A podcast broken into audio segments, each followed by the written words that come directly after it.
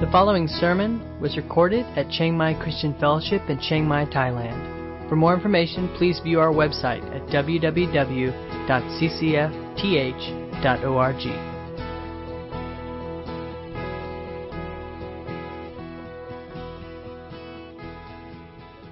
Okay, Hebrews 1, verses 5 through 14.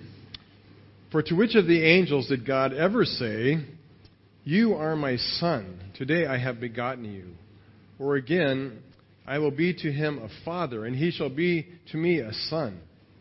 And again, when he brings the firstborn into the world, he says, Let all God's angels worship him.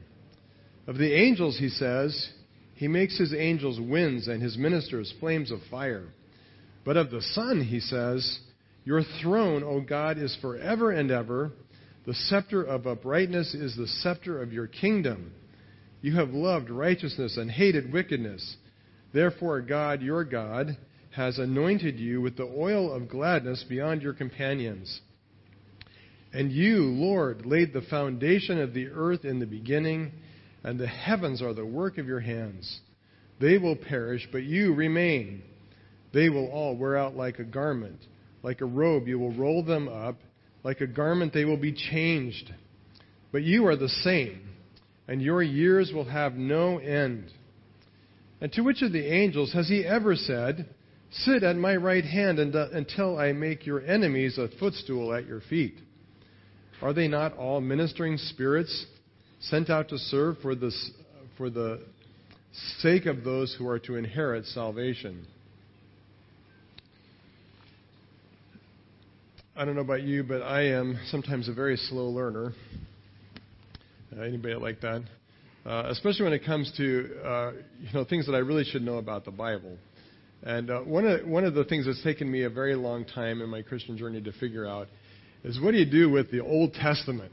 Have you ever, ever felt that way? Just really confused about the whole point of the Old Testament. Um, and you know, you read through a lot of the Old Testament, and honestly, it is can be quite confusing and bewildering.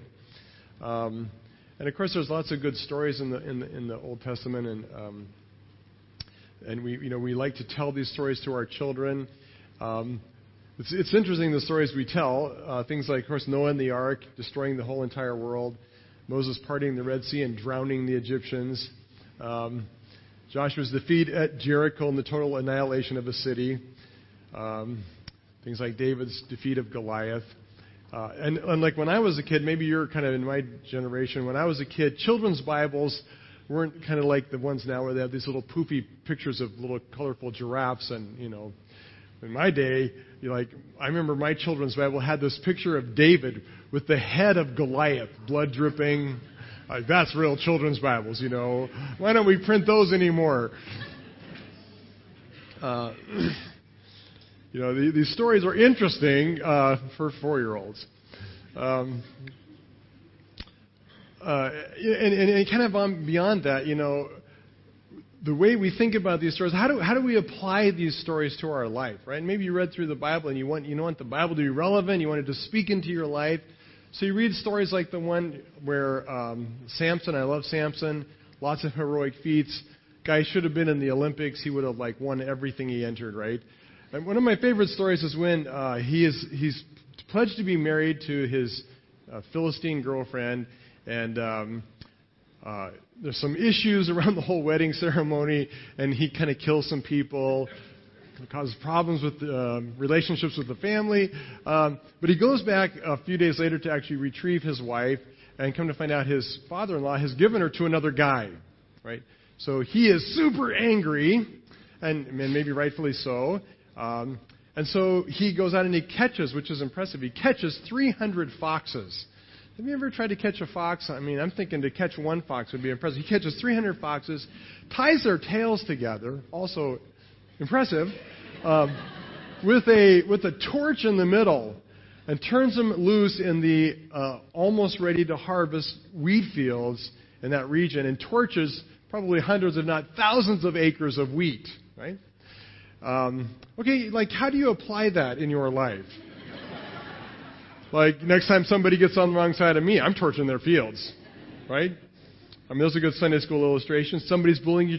Somebody's bullying you at school. You just burn their house down, right? clearly what the Bible's teaching, right? Maybe not. Maybe not.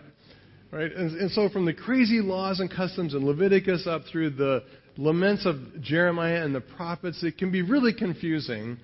And we may feel, uh, and, and I've talked to a lot of people who just feel like it's better off just to avoid the Old Testament, right? You just, just don't go there. Um, in fact, some people, it's like, why do we even why do we even have both the Old and New Testament? It just makes the Bible really heavy. Be a lot lighter. We just whack off the Old Testament, just carry around the New, and because we don't get it anyway, and so just keep a safe distance from that Old Testament stuff. Um, as we've been looking through uh, through Hebrews one one through four, the author of Hebrews makes it clear that that's actually a bad idea, and he uh, he roots uh, the work and person of Jesus clearly in the Old Testament. And we'll see this uh, as we go through the book of Hebrews. He does an amazing job of, of showing why the Old Testament matters. Um, and in Hebrews 1, uh, 1 through 4, we saw already, it said, Long ago, God spoke through the prophets, but in these last days, He has spoken in His Son, right? And so clearly, uh, he, he holds and values both, but, but he does bring up the point that Jesus is better revelation. And we spent the last several weeks looking at those first four verses where it shows that Jesus brings, he, Jesus is God speaking to us. Right? He revealed, God the Father reveals to us himself in the most extreme and perfect way, most complete and final way, in the person and the works and the, the, the, the deeds and the very being of Jesus. All that he said, all that he did, uh, all that he is reveals the Father. Um, uh, so it would be it would be tempting to say, well, if Jesus is the better revelation, if he's like the upgrade, we all know how this works when our phone gets an upgrade, right? What happens to the old operating system when the when the new one gets uploaded? Right? It gets deleted, right? And so sometimes we, we would be tempting to think, well, with Jesus now, the, the prophets are no longer relevant or necessary. We can delete that because we now have a better, newer operating system. uh, we don't need the Old Testament. Um, but actually, the, the, the, writer shows, the author of, of Hebrews shows that, um, that all of the Old Testament is, is significant. Uh, and how Jesus is indeed the ultimate superior revelation, uh, but he does it in a way that does not trash the Old Testament, but actually builds on it. Right? He is the fulfillment and completion of the old. Um, and so in this, uh, we will see that he, he's continuing to present Jesus as a superior revelation, but he's going to do it in a way that helps us see how to read and understand the Old Testament. So my goal for today is kind of two things. One, to see how the message Jesus proclaimed and lived is far better than the prophets, and as we will see today, even than the message of the angels. But also to see that, uh, that Jesus is the complete and final revelation, if you will, the missing piece of the puzzle that makes the entire Bible make sense. So I hope by the end of this, you will have some tools to, to better read and, and grasp and understand the Old Testament.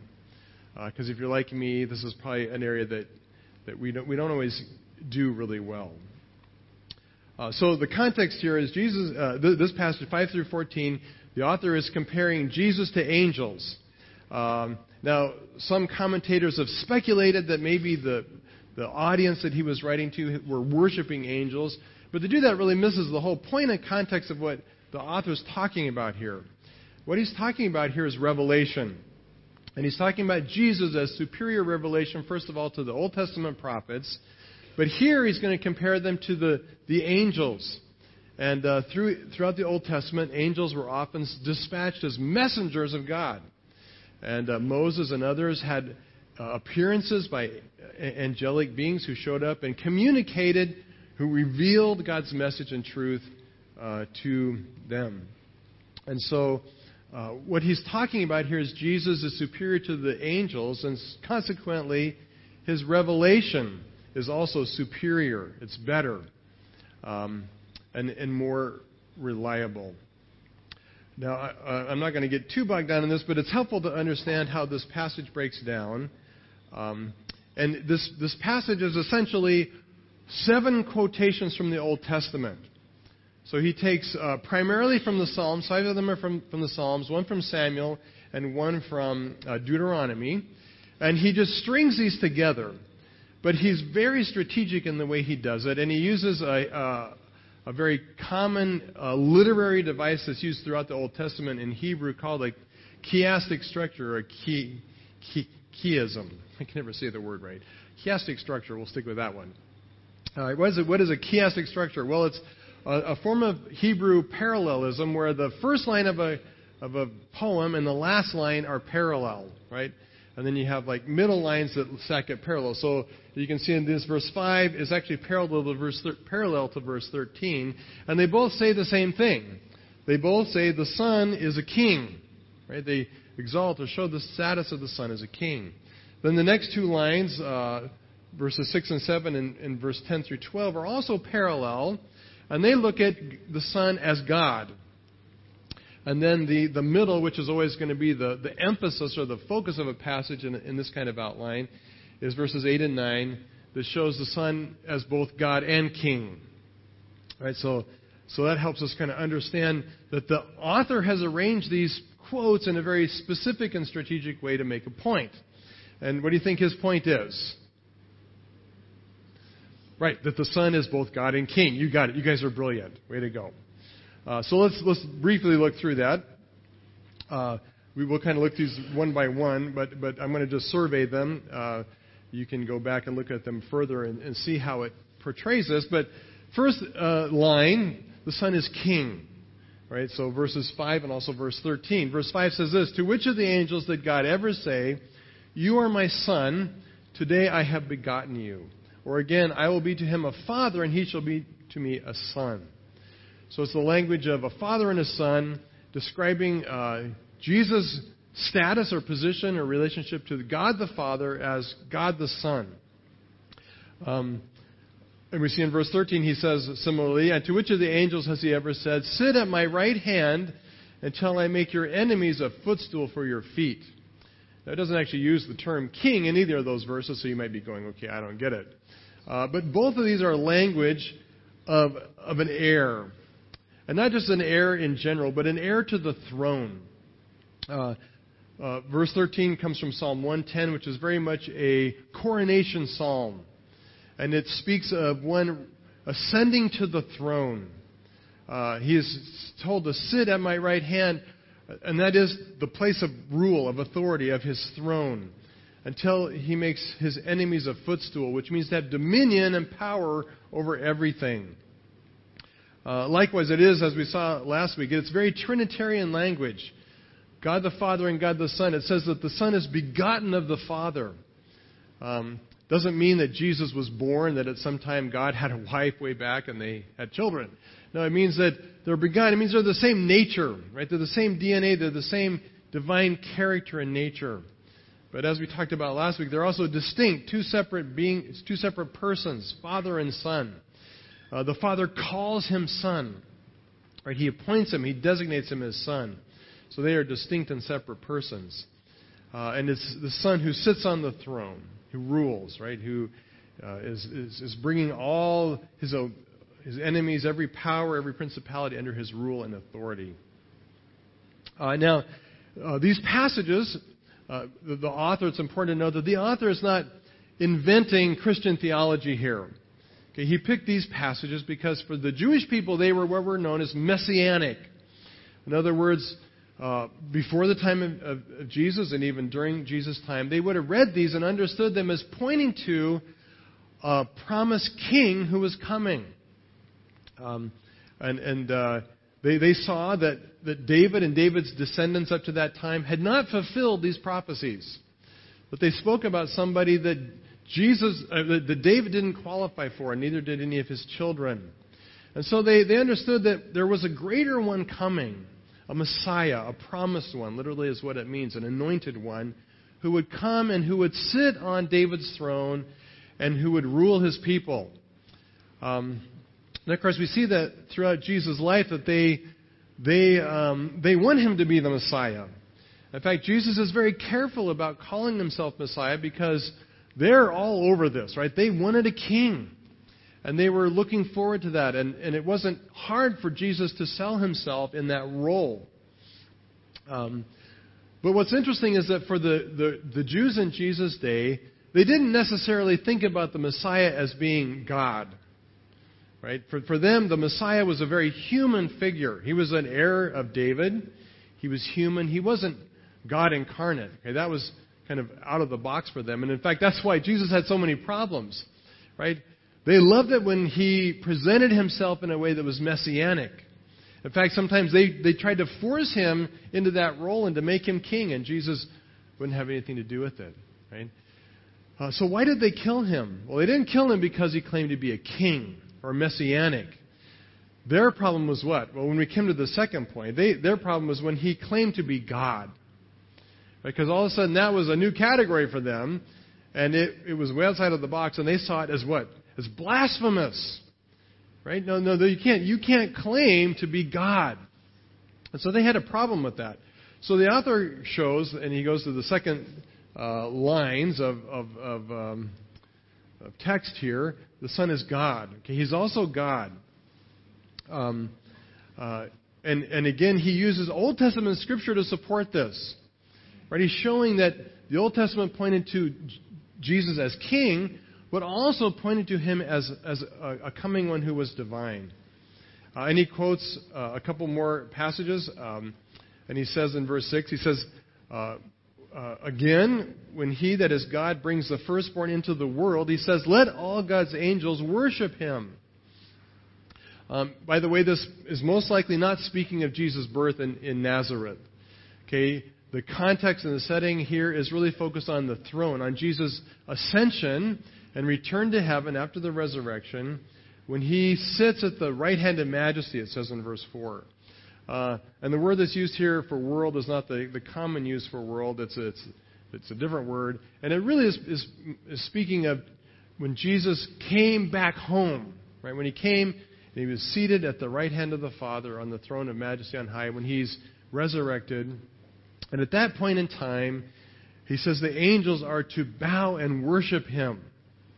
Um, a little bit later in chapter 2, we'll see that for a while Jesus was made a little lower than the angels, speaking of his coming and taking on human flesh. But here, he's ascended, he's uh, now seated in the place of, of authority and power, and the angels are to worship him. Who deserves worship alone? God, right? God alone. Through all of Scripture, there's no place where anybody is ever encouraged to worship anybody, anything other than God alone. And so here, God Himself is saying, let, let God's angels worship Him. All right? It's a, it's a claim to deity. Uh, then in verse 10, he says, and again, this is a parallel down in verse 10 through 12, he says, uh, and again, God is speaking, and you, Lord, laid the foundation of the earth in the beginning, and the heavens are the work of your hands. They will perish, but you remain. They will wear out like a garment. Like a robe, you will roll them up, and like a garment, they will be changed. But you are the same, and your years have no end. All kind of language here that points to, to this person coming as being God. First of all, God Himself calls Him Lord. And in the, uh, the Old Testament text, this would have been the word Yahweh, uh, the divine name of God. And so He gives Him that name. Uh, he is identified again as the, as the creator of the universe, the one who laid the foundation, who uh, the heavens is his handiwork. Uh, repeating what he's already said earlier. Uh, this is a creator. Uh, he, he is eternal in his nature. And he uses these amazing pictures that the universe is going to wear out. Um, basically, what he says here is the universe is running on batteries and there's no charge cord. Do you hate that when it happens when you get your phone and your phone's dead? It says little things flashing 3%, and you're out somewhere and you have no charge cord. And what's going to happen? The world's going to end because your phone's going to die, right?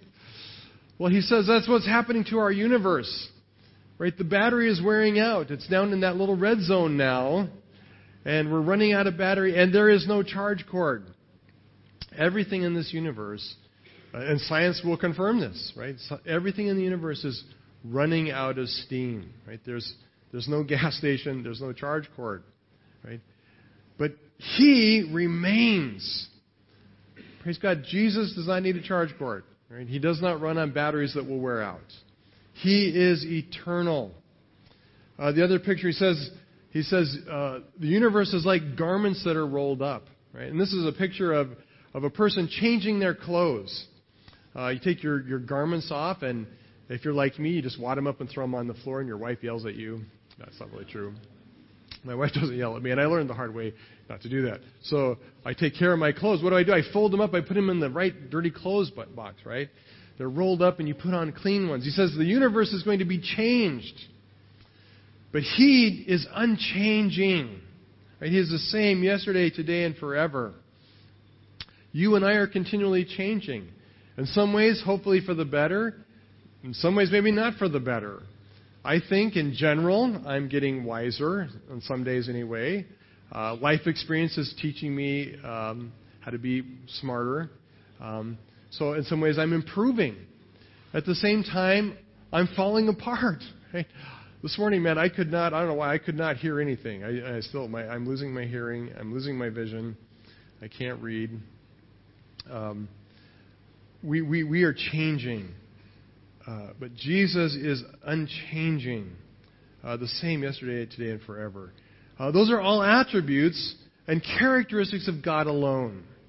Eternal, unchanging, creator, Lord of all. Right? And, and God Himself describes this coming one in those terms. So, of course, we come to the center, the, the, the, the main point, uh, the center of the chiastic, the chiastic structure. He's both, right? He's both king and God. And he again quotes more scripture from Psalms to, to say that. He says, Of the angels, he says, he makes his angels winds and his ministers a flame of fire, speaking of their transitory, temporary nature. But of the Son, he says, Your throne, okay, there's king language, right? Your throne, O God, there's divine language, are forever. And it's interesting that it's God here speaking of the Son naming him God. God the Father calls God the Son God. Your throne, O God, is forever and ever. The scepter of your uprightness is the scepter of your kingdom. So he's talking about this one who will rule as Son, who is King, and he is God. You have loved righteousness and hated wickedness. Therefore, God, your God, has anointed you with the oil of gladness beyond your companions. Uh, you got to check the punctuation in your Bible. It may not be correct, right? And there's dispute and debate on how to actually translate. Is he saying, therefore, God, your God, has anointed you? Or is he saying, therefore, God, Jesus, your God, the Father, has anointed you? I think it's, I think it's option B, right? He's saying, no, God, Jesus, your God, the Father, has anointed you with the oil of gladness beyond your companions. Right?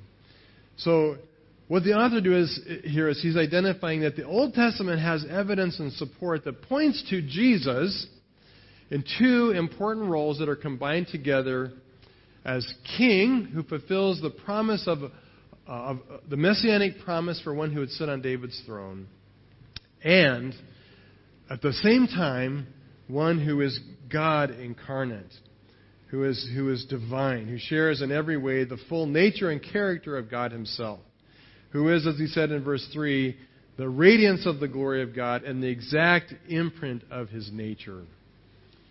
Uh, and here we see this picture of Jesus not only as a part of the Trinity, but as, as the incarnate God, fully God, fully man.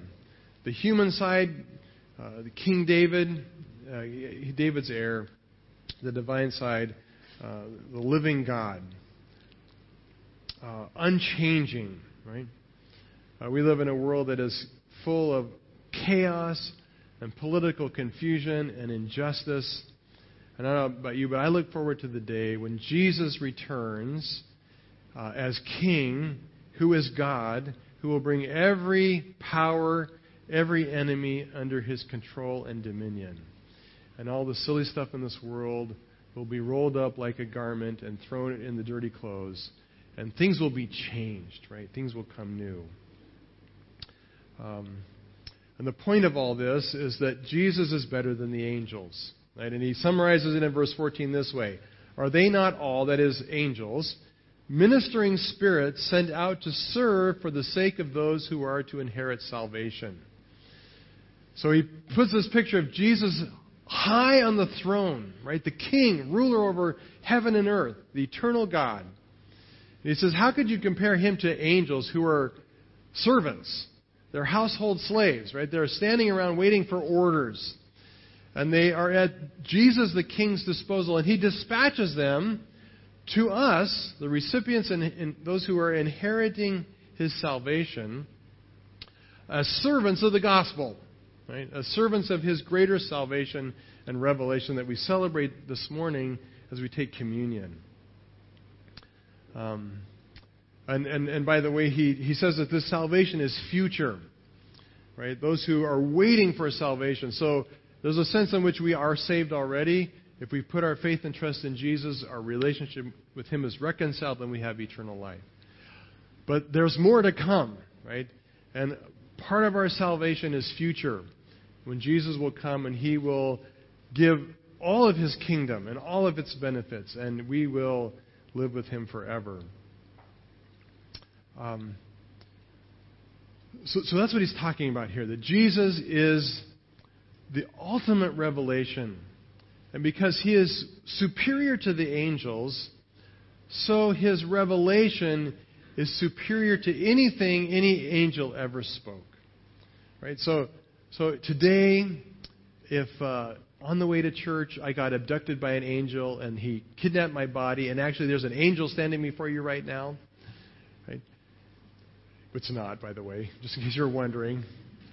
Um, an angel cannot tell you anything greater or better or more significant than what Jesus has already revealed through his life and work and ministry. Right? Jesus is the ultimate revelation.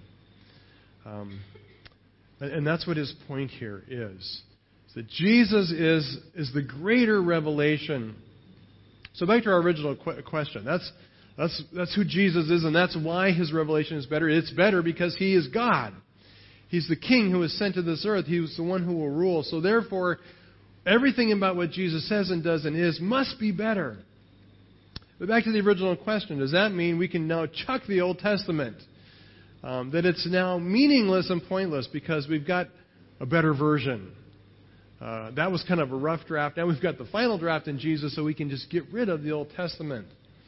Um, well, the author of Hebrews would absolutely say no. Right? And, and the way this whole passage breaks out reinforces that because the whole thing is almost word for word quotes out of the Old Testament. He's not chucking the Old Testament. In fact, he's using the Old Testament, he's using the revelation of the prophets and the angels to explain to us who Jesus is. And to make clear um, with biblical authority that Jesus was the plan all along. Um, and so, in that sense, uh, Jesus is not a different revelation, or really not even a better revelation. Uh, a more accurate way to describe it is that Jesus is the culmination of revelation. I like that because it rhymes. The culmination of revelation. Everybody say that. The culmination of revelation. We could make like a rap or something. If I was a rapper, I would try that, but I'm not. I'm not going to go there. So you're safe. Um, he, he, he is not just an upgrade. He's he's the culmination of it. And what's culmination? Well, uh, it could be defined this way: if an event or a series of events culminates in something, it ends with it, having developed it until it reaches this point. That's what culmination is. It's something that's brought along until it reaches its climax or pinnacle in its, its culmination, in its fulfillment, in everything that it brought you up to the point of and ends there. That's just a great picture of what Jesus is, right? He's the culmination of the Old Testament revelation of the angels and the prophets, right? It all culminates in Jesus. It all ends with Him having developed the revelation of God uh, progressively throughout the Old Testament until it reaches its pinnacle in Jesus. So, for that reason, Jesus doesn't replace a single word of Old Testament revelation. Right? There's nothing in the Old Testament that we chuck or cut out of our Bible because Jesus somehow replaces it. Right? But he does culminate all of it. Um, and the truth is, we can really uh, only understand the Old Testament when we understand it by means of the revelation of Jesus. So here's a cool thing the Old Testament helps us understand who Jesus is, it helps authenticate that, that he is God's plan from the beginning. Uh, here, the author uses it to verify that, that, that Jesus is both Messiah and God. The Old Testament confirms and verifies those truths. But the crazy thing is this that we really don't understand the Old Testament. We really can't get it until we look at it through the eyes of Jesus' revelation. Um, kind of like uh, if, you, if you can imagine that we, we must look at the Bible through the lens of the gospel, right? The lens of Jesus. Uh, I struggle with how to uh, illustrate this, so I've come up with two good movies that maybe I hope you've seen that will help you understand this. Um, first one, National Treasure. Anybody seen National Treasure? Kind of an older movie. Uh, probably most of the movies that I know are older movies. Um, great movie where this guy gets this treasure map, and he's trying. He's in search of this great treasure, right? And he's got the map, but the map is is not leading him to the right place. And uh, finally, after some clues and some uh, mishaps, he, he, he finds this pair of special glasses. And he puts on these cosmic glasses, and when he looks through these glasses, all of a sudden things appear on the map that he never saw before that make it clear, right? That explain the, the, uh, the answers that he needs to understand and read the map. Okay, the gospel is like that for the Old Testament. Right? If you don't look at the, at the Old Testament through with the lens of the gospel, you cannot really understand the full and final message of what it's explaining and teaching because Jesus is the culmination of that revelation. Right?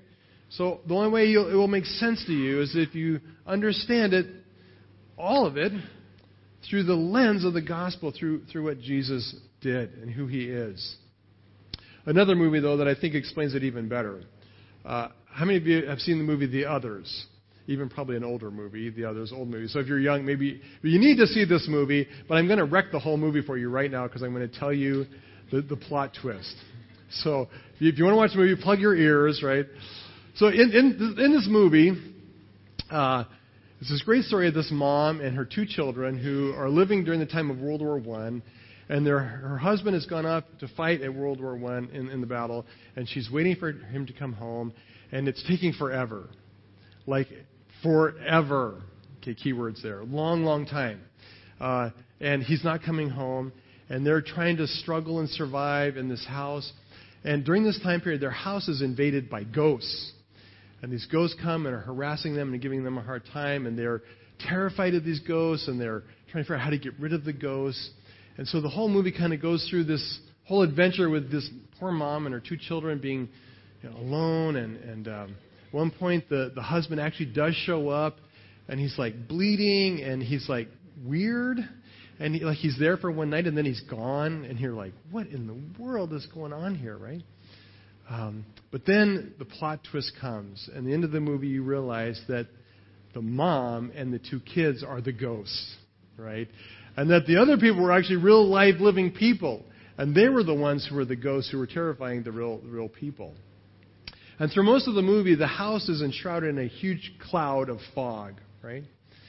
Why?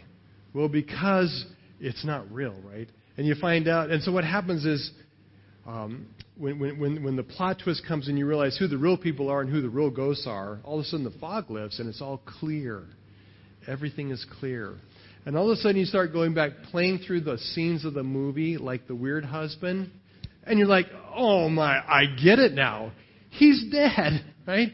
He's a ghost, right? And he shows up because uh, he's not really looking for them. He's just wandering through death, right? And you're like, wow, I get it. And, and scene after scene after scene, all of a sudden, just comes to life because it's like, oh, I get it. They're the ghosts, right? Now you need to watch the movie, and I'm sorry I wrecked it for you right? Um, that, that's how it is with the Old Testament, right? We can read through the Old Testament and it's, it's a good story and it makes sense and there's David and Goliath and there's, you know, killing each other off and all that kind of cool stuff. But like, you don't really get it until you see what it means through the cross and through the fulfillment of Jesus.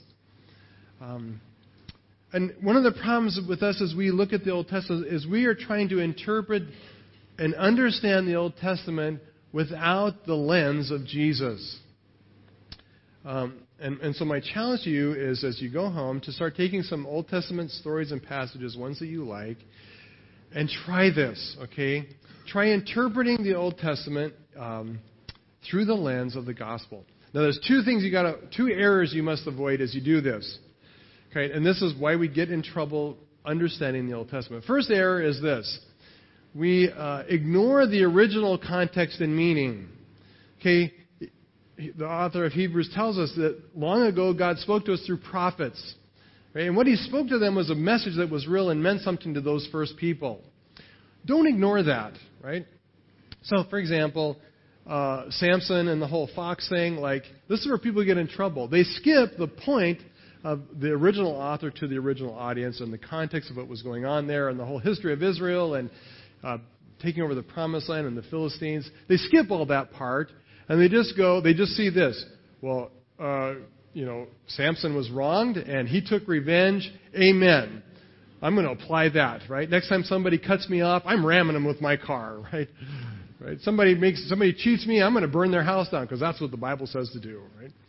Okay, that that would be failing to understand the original message. Okay, don't do that.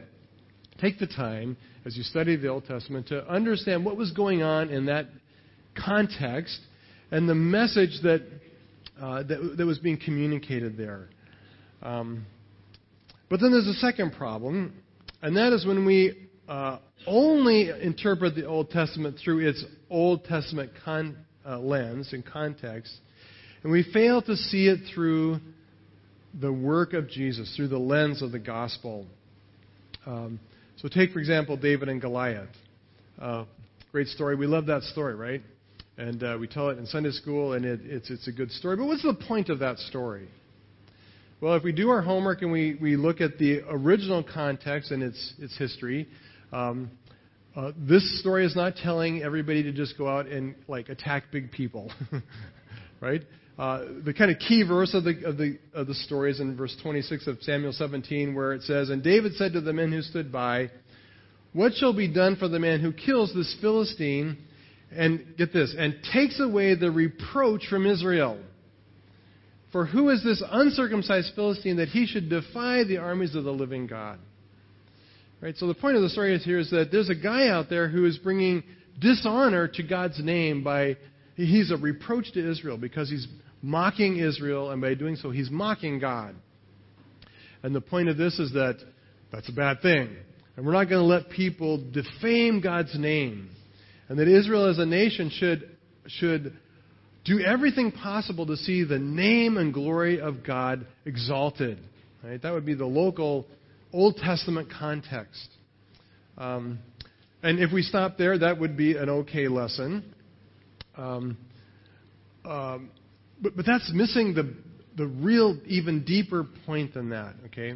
Now let's look at that story through the lens of the gospel. When we put on the gospel lens, uh, we see that this is not just about dealing with giants in our life. And I've heard this you know, applied this way that this story is about living by faith and, uh, you know, you all have giants in your life, and you go, I have giants in my life. Any of you have giants in your life?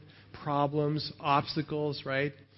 And, and it gets preached this way you need to be like David, and you need to go out with your sling, and you need to attack those giants, and you need to slay those giants and deal with those problems because God's going to help you. Have you ever heard that preached that way? Hey, where's Jesus in all that? There's no Jesus there, right? But when we look through the gospel lens, we see that this story is ultimately not about you conquering giants. Because here's the thing you go out there and you fight the giant, you're liable to just get squashed. Right? Um, and I've tried that. I've been squashed by too many giants. And the thing is, I can't defeat them myself, right? If this is really about Jesus, David is a picture of who? Me? Or Jesus? Jesus, right? It's, it's, a, it's a shadow, it's a type, it's a picture of Jesus. And the, the story, when we look at it through the gospel lens like this, is that we, I am, I am the, the cowardly Israelite soldier who's hiding from Goliath. Okay, that would be me, right? Um, I'm going, I'm not fighting him, right? He'll kill people. He's, he's, you see that guy? He's huge. I'm not going out there. But, Jesus does, right? Jesus is our David. Jesus is our hero who went out, and he did not go out in power. He didn't go, go out with all the armor and armies of heaven. How did he go out to slay the giant? In weakness. Right? He slew the giant when he went to the cross and when he died. And he conquered death and rose again, right? Um, that gives the story whole new meaning, right? And, and, and, and that's the, the fuller, deeper, truer meaning of, of that story. Um, so, so we need to interpret, we need to see Scripture through the lens of the gospel. And I would encourage you to do that. Go home and try this. And not only do we need to interpret it through the gospel, but we need to apply it through the gospel. One last Old Testament story as an illustration, and then we'll close. Um, and, you know, I, I, when you read through, and here's the problem: when you read through the Old Testament without this lens of the gospel, some of these stories seem harsh and unfair and ridiculous, right? So take take the, the story of Moses when he strikes the rock. Remember the story we went through Exodus? God told them they were out of water, and Moses cries to God, you know, we need water, and God says, okay, I want you to go, and I know last time you you hit the rock. This time I want you to go, and I want you to speak to the rock. Right? So, but Moses is angry. He is he is frustrated with the people. I think maybe he's frustrated with God. He's he he's not in a good place spiritually. And what does Moses do? He goes to the rock, and in front of all the crowd, the whole nation of Israel is assembled. And does Moses speak to the rock? He does not speak to the rock. He speaks to the people, and he says, Must I save you again? And he takes his staff and he hits the rock. And in doing that, what does he do? Well, he disobeys God, but more than that, God later says, You dishonored me because you did not give glory to my name. Right? And what happens? What's, what's the consequence or penalty for Moses? He is disqualified from the promised land. And, and you know, uh, if, if we see this and not through the gospel lens, what we can get the impression of it is that God is up there just waiting for you to mess up once. He's watching you. He's waiting, just waiting. When, you, when are you going to mess up? Because I know you're going to mess up. And when you do, man, I'm going to zap you, right? I'm going to get you, and I'm going to make sure you don't you don't get the the brownies at the end. Right? And, and unfortunately, that's how a lot of people see the Old Testament. But when we look through it through, through the eyes of grace, the eyes of the gospel, it's different, right? We see that this story is about Moses, who was the deliverer, but Moses needed a deliverer, right? Even Moses, the great deliverer of Israel, needed to be delivered. He was fallen, he was weak, and it's a good reminder that for any of us, at any time, we can fall. And when we fall, the penalty, the wages of sin is death, right? You can be a Christian your whole life, and you can, in one second, say one word that just devastates somebody, that dishonors the name of God. Right? Uh, and, and you are deserving of being disqualified from the prize. But we don't get the prize because we earn it. Right? We don't get salvation because we deserve it. We get it how? By grace. Right? And Moses, uh, he didn't get the promised land on earth, but he did get the promised land. And later, the author of Hebrews tells us that. He got the promised land, the eternal promised land, but he didn't get there by his own good deeds. He got there because he was totally undeserving but he received grace. Right? Um, don't don't uh, avoid the Old Testament, but learn to to read it and to meditate on it and reflect on it through the work, the, the ultimate final uh, revelation, the culmination. There it is, the culmination of Revelation. All right, let's pray. You've been listening to a sermon recorded at Chiang Mai Christian Fellowship in Chiang Mai, Thailand. For more information, please view our website at www.ccfth.org.